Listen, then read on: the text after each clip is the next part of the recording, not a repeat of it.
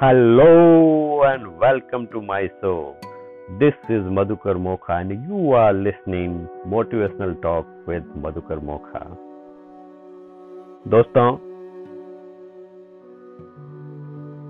सफलता उसूलों का नाम है और ये उसूल कुदरत के हैं बदलाव कुदरत का उसूल है हम या तो आगे बढ़ रहे हैं या पीछे हट रहे हैं हम या तो काम बना रहे हैं, कर रहे हैं या उसको बिगाड़ रहे हैं। एक स्टेबल स्टेज कुछ नहीं होती है दोस्तों। अगर आप सोचते हैं कि आप कर सकते हैं तो आप कर सकते हैं। और अगर आप सोचते हैं कि आप नहीं कर सकते तो नहीं करेंगे। आप दोनों ही जगह पे सही हैं। जैसा आप सोचेंगे, वैसा ही आपके जीवन के अंदर होगा। इसके लिए हमें सबसे पहले ज़रूरी है कि हम सोचे क्या। ये तो ज़मीन में बीज बोने के जैसे हैं दोस्तों।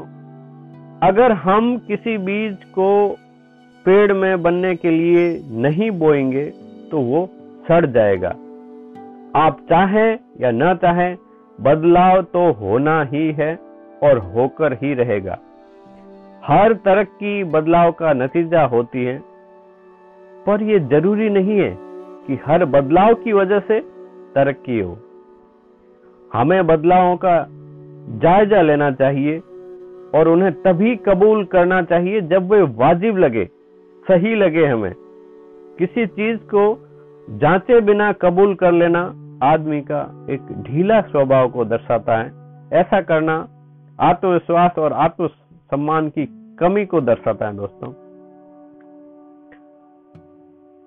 सफलता किस्मत से नहीं दोस्तों, कुछ नियमों के पालन करने से मिलती है।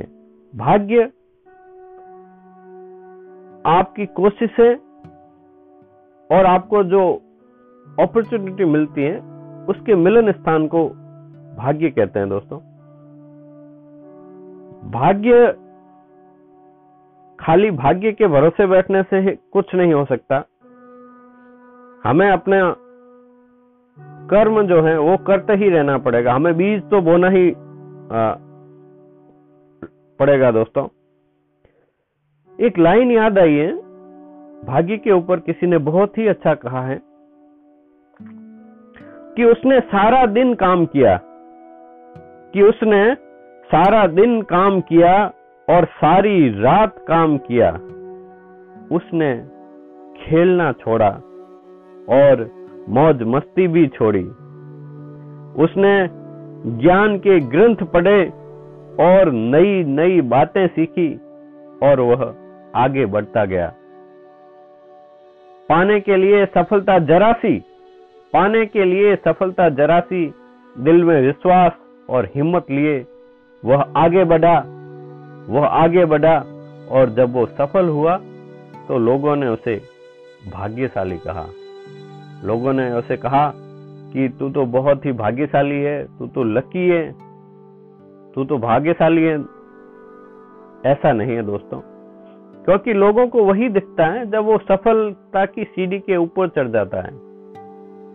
उसकी ताकत, उसकी जहर, गहराई जो नींव में थी, आप एक उदाहरण देख लीजिए दोस्तों, आप किसी भी पेड़ को देख लीजिए, जो भाग आपको दिख रहा है, उसकी सारी मजबूती ज़मीन के अंदर जो जड़ें हैं, उसके ऊपर टिकी हैं दोस्तों। तो जड़ों को मज़बूत करना पड़ेगा और इन सबसे लिए ज़रूरी है, आपको बीज बोना ज़रूरी है। हम जब बीज बोएँगे, तभी उसकी फ़सल काटेंगे और जो बोएँगे, उसी की फ़सल काटेंगे। हम में से ज़्यादातर लोग दोस्तों, बीज बोने से ही डरते हैं। डर एक असफलता का सबसे बड़ा कारण है। चलो दोस्तों, डर के ऊपर थोड़ी सी बात करते हैं। दोस्तों, डर दो प्रकार के होते हैं। एक डर, पहला जिसे हम प्राकृतिक डर बोलते हैं नेचुरल फियर जो हमारे जन्म के साथ, हमारे साथ होता है। जन्म के साथ, हर इंसान के साथ होता है। हम दो चीज़ से डरते हैं। एक तो तेज आवाज़ और दूसरा गिरने से। आप किसी भी छोटे बच्चे को देख लेना। वो एकदम तेज साउंड से एकदम झटका खा के डरेगा। और वो कहीं पे सो रहा है ना तो उसके ऊंचाई से डर लगेगा। गिरने से उसको डर लगेगा कि ये सिर्फ़ एकमात्र ऐसा, ये जो दो चीज़ें हैं, वो नेचुरल फियर है, वो नेचुरल डर है और वो हमारे बचाव के लिए बिल्कुल सही किए गए। बाकी सारे जो भी डर हैं, वो सिर्फ़ काल्पनिक हैं। वो एक्वायर्ड हैं। वो हमने ऐसे ही लिए फियर डर को जो अंग्रेज़ी में फियर शब्द बोलते हैं, आप फियर शब्द की डेफिनेशन लिख लीजिए। फियर का मतलब हुआ फॉल्स एविडेंस एपेरिंग रियल मतलब ये हुआ कि जो भी चीज़ें झूठी हैं, वह आपको सच लग रही है। उसमें आपको लग रहा है कि ये चीज़ें सच है, और वास्तव में वो है नहीं, वो काल्पनिक डर है दोस्तों। इस डर की जो भावना है, वो सबसे पहले आपको निकालनी पड़ेगी। डर कर जीना दोस्तों, एक कैद के समान जीने के समान है। डर असुरक्षा की भावना, आत्मविश्वास की कमी और बहानेबाजी की आदत को जन्म देता है। यह हमारी क्षमता और योग्यता को नष्ट कर देता है। डरा हुआ इंसान कभी भी स्पष्ट ढंग से सोच ही नहीं पाता है। डर रिश्तों और सेहत को नष्ट कर देता है। डर की कुम, कुछ आम वजह होती, कुछ कारण होते हैं खास। वो इस प्रकार है कि असफलता का डर, सबसे पहला डर वही कि क्या होगा। कुछ अनजानी चीज़ से डर, तैयारी न होने का डर, गलत फैसला लेने का डर, अस्वीकार किए जाने का डर, और कुछ तरह के डरों को बयान किया जा सकता है, और कई प्रकार के डर तो केवल महसूस किए जाते हैं। डर इंसान को बेचैन कर देता है, जिसकी वजह से इंसान बेतुकी बातें सोचने लगता है। नतीजे के तौर पर वह बहुत ही ज़्यादा समस्याएँ खड़ी करता है और उससे हमारे आगे के जो निर्णय हैं, वो भी गड़बड़ा जाते हैं। काबू से बाहर हो जाने पर डर हमारी खुशियों और रिश्तों को भी नष्ट कर देता है दोस्तों। असफलता से अधिक बुरा असफलता का डर होता है। आदमी के साथ घटित होने वाली सबसे बुरी चीज़ असफलता नहीं होती है। कोशिश न करने वाले लोग प्रयत्न करने से पहले ही असफल हो जाते हैं, दोस्तों। बच्चे जब चलना सीखते हैं तो बार बार गिरते हैं, लेकिन वो असफल नहीं होते। यह बात एकदम स्पष्ट है, दोस्तों। अगर आप चल रहे हैं ना, आप चल रहे हैं, इसका मतलब आपने वो सारी क्वालिटी है जो बाकी किसी आम आदमी के पास है। आप अपने बचपन को याद कीजिए, एक एक आंकड़े बताते हैं कि एक इंसान चलने से पहले कम से कम दो हज़ार बार गिरता है टू थाउज़ेंड टाइम्स वो गिरता है। अगर आपकी तरह अगर वो छोटा बालक भी सोच ले कि मैं गिर गया वापिस कौन उठेगा? तो वो जीवन में चल नहीं पाता दोस्तों।